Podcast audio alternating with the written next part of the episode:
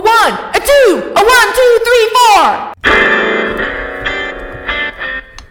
4. Music at a rational volume.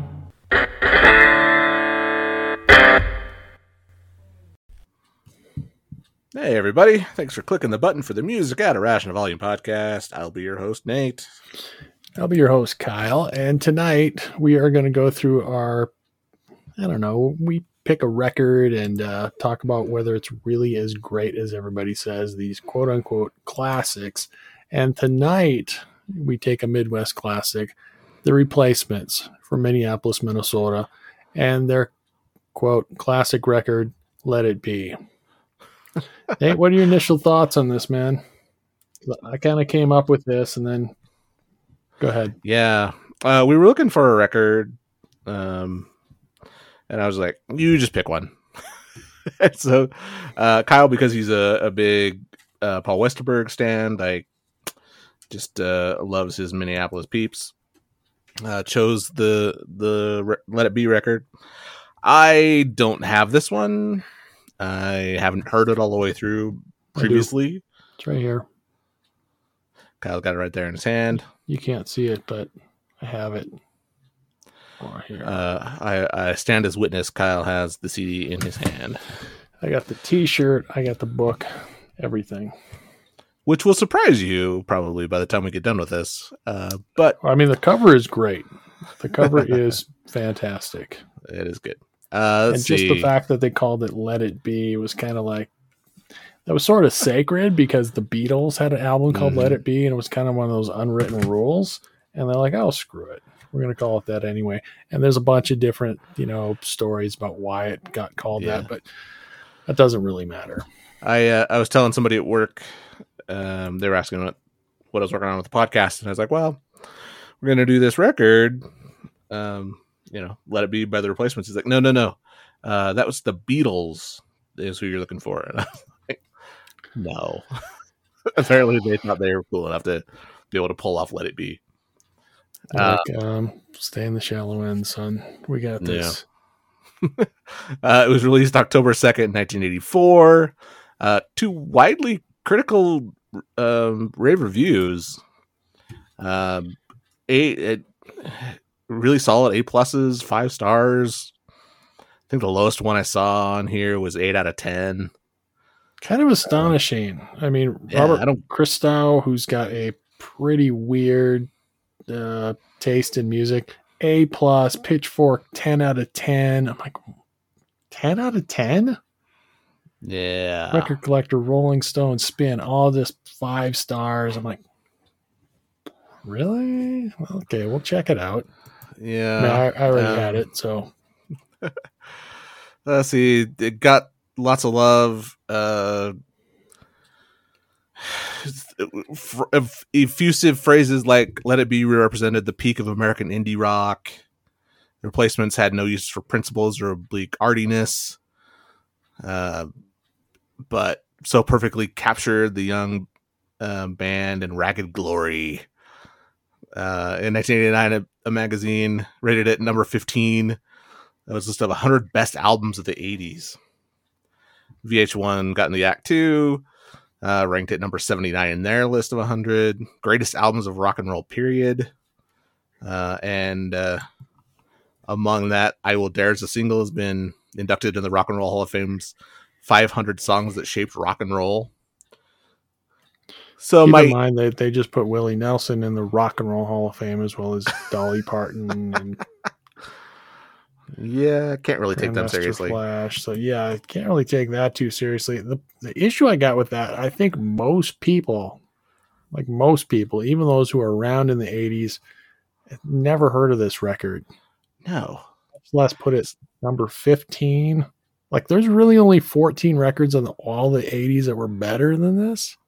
Yeah, I think you asked me for my initial thoughts. I think above all of this praise heaped on this record, I had never heard and didn't really know much about. And I think only because you are a big Paul Westerberg guy did I know that The Replacements was a thing. So for me to skip through however old I am, minus one of years to get to this point without knowing about it. It cannot be that good. It just can't. Because the 80s produced some of the best music of all time ever. And to put this in that category, I think, is right. Initially put me on the wrong foot in terms of appreciating it. Well, I Will Dare is never on any 80s playlists ever. It's not mentioned, you know, on anything. And they purposely went out of their way to screw up any videos they had, so there wouldn't be a chance that they would get into a regular rotation on MTV. But that's a whole nother thing. I don't really want to get into all their self-sabotage, but just the record itself, just on that. And this is going to be the 11 track original. There's been reissues, of course, like every other album. Yeah. So, but the first track they have on here is I Will Dare, which people seem to flip out over. I don't get it. I really don't, because everybody kept saying about, you know, and I had other Replacements records, and so I'm like, oh, this will be cool. I haven't heard this before, and it's not even on their like greatest hits, by the way. And I'm like, okay, well, let me listen to it. I'm like, it's kind of bouncy, and I'm like, I don't get it. It's okay, but great. Does it deserve to be on the top 500 songs of all time, or songs that shape rock and roll? Not to me. I mean, they seem to be an influential band, and the people that like this really, really like it. Yeah, but I don't know how it shaped it.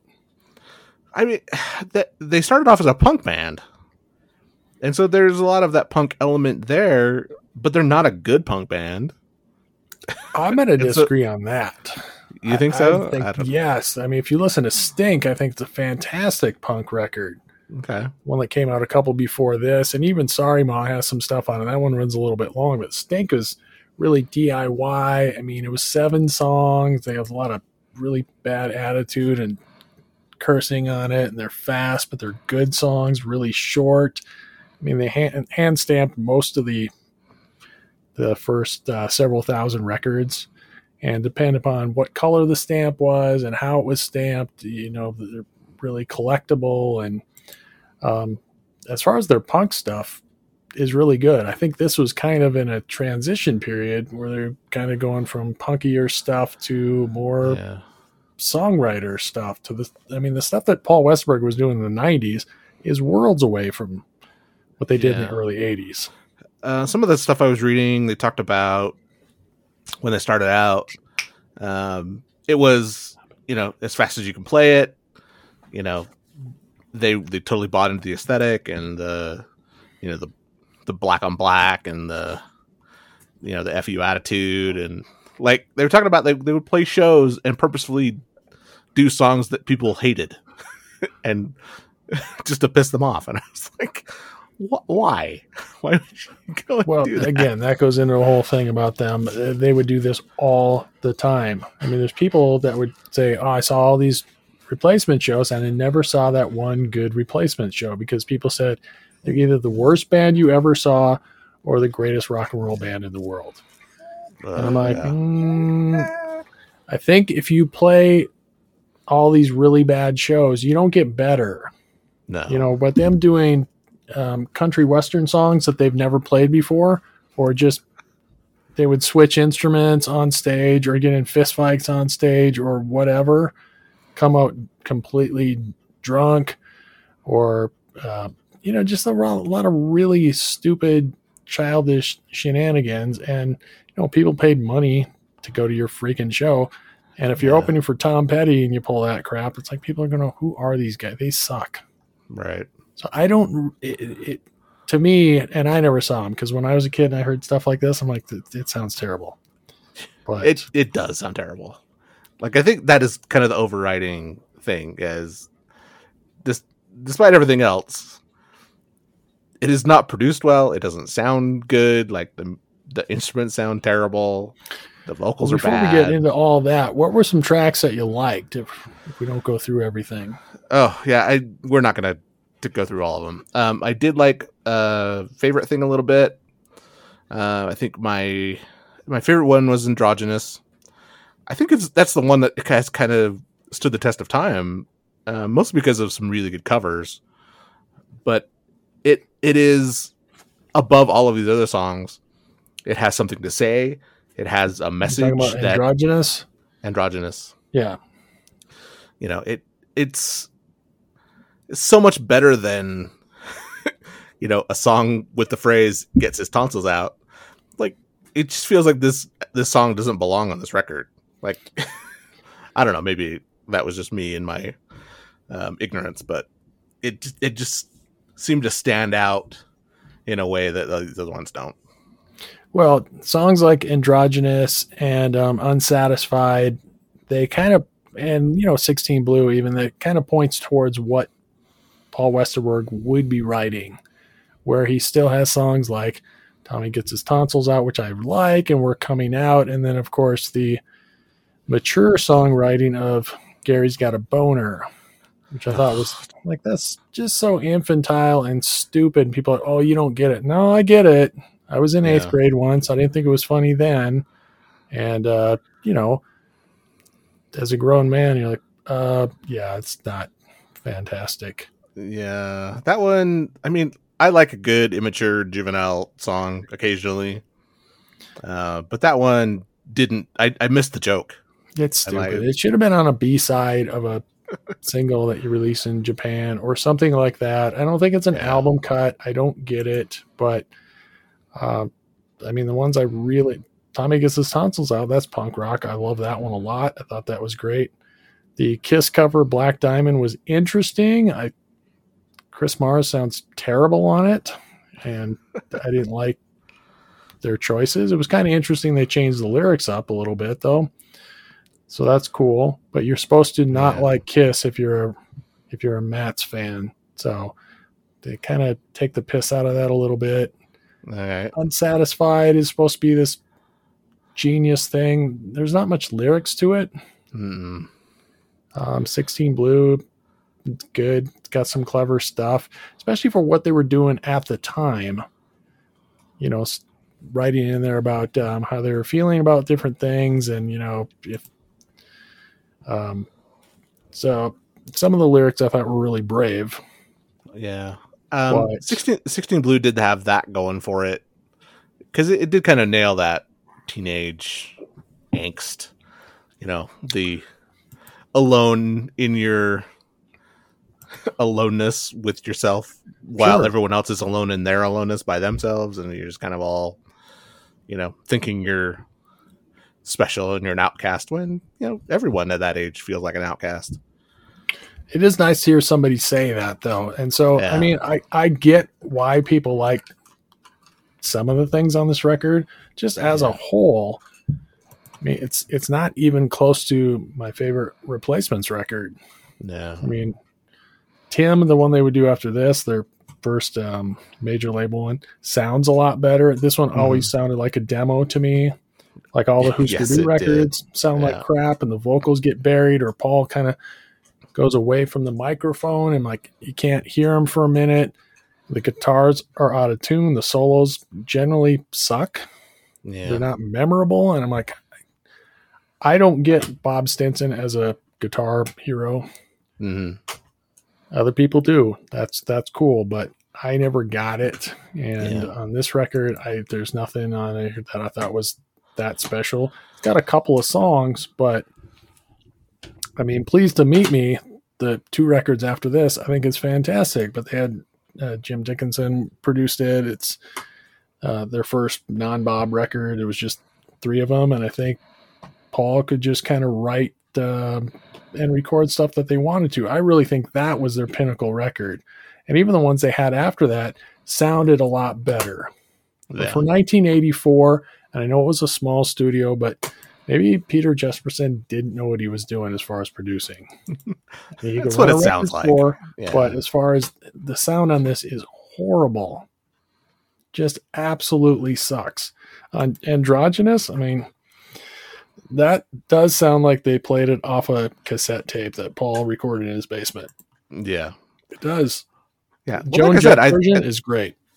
Yeah, I think there is a case to be made that that song is not as memorable, if not for the reimagining by Crash Test Dummies or, you know, like you mentioned, Joan Jett. Like those, Crash Test Dummies. I forgot about that. That one's really good too. There's some really good versions of that song that make it stand up and make it kind of fulfill its purpose a little bit. Like make it go, yeah, this is actually a good song. And, you know, if not for the self-destructive impulses of its creator.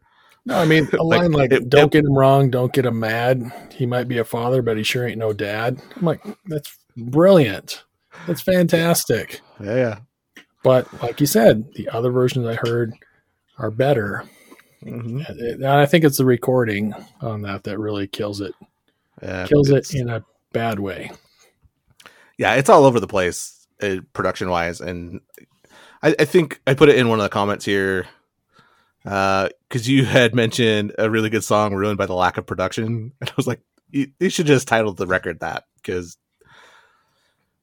every song was that way. It had some promise, it had some good stuff, it had some elements that you're like, okay, like I can get why people, you know, cite this as an inspiration or kind of a seminal record, but then it just sat on itself and you're like, I don't know what's happening here. So to me it felt like a bad batch of trail mix. Like, I don't know, there wasn't enough good stuff to make it worth it for me. I just don't get the 10 out of 10. I mean, like Fleetwood Mac's Rumors or Purple Rain or Led Zeppelin 4, Are You Experienced? I mean, this is a 10 out of 10. I mean, it's at least for the production part you go, well, it does sound really bad. Yeah, really, really bad. And that I don't think there's anything punk rock about that. It just sounds terrible. If you listen to the first Fear record, that sounds great. That was made before this. You know, there's other records that were DIY or small label that sounded a lot better. There's really no excuse for it. And I have no idea why it came out like this. It was like their fourth album. Yeah. So it should have sounded better, and I think that doesn't help. It's just a noisy record, and I think it's we're kind of flogging a dead horse here. But yeah, well, you're not wrong. It could have been so much better. It's almost like they didn't want people to like it, and maybe that's why people are like, "Oh, it's so amazing." They didn't give a crap. Well, okay, I see your point there, but also no.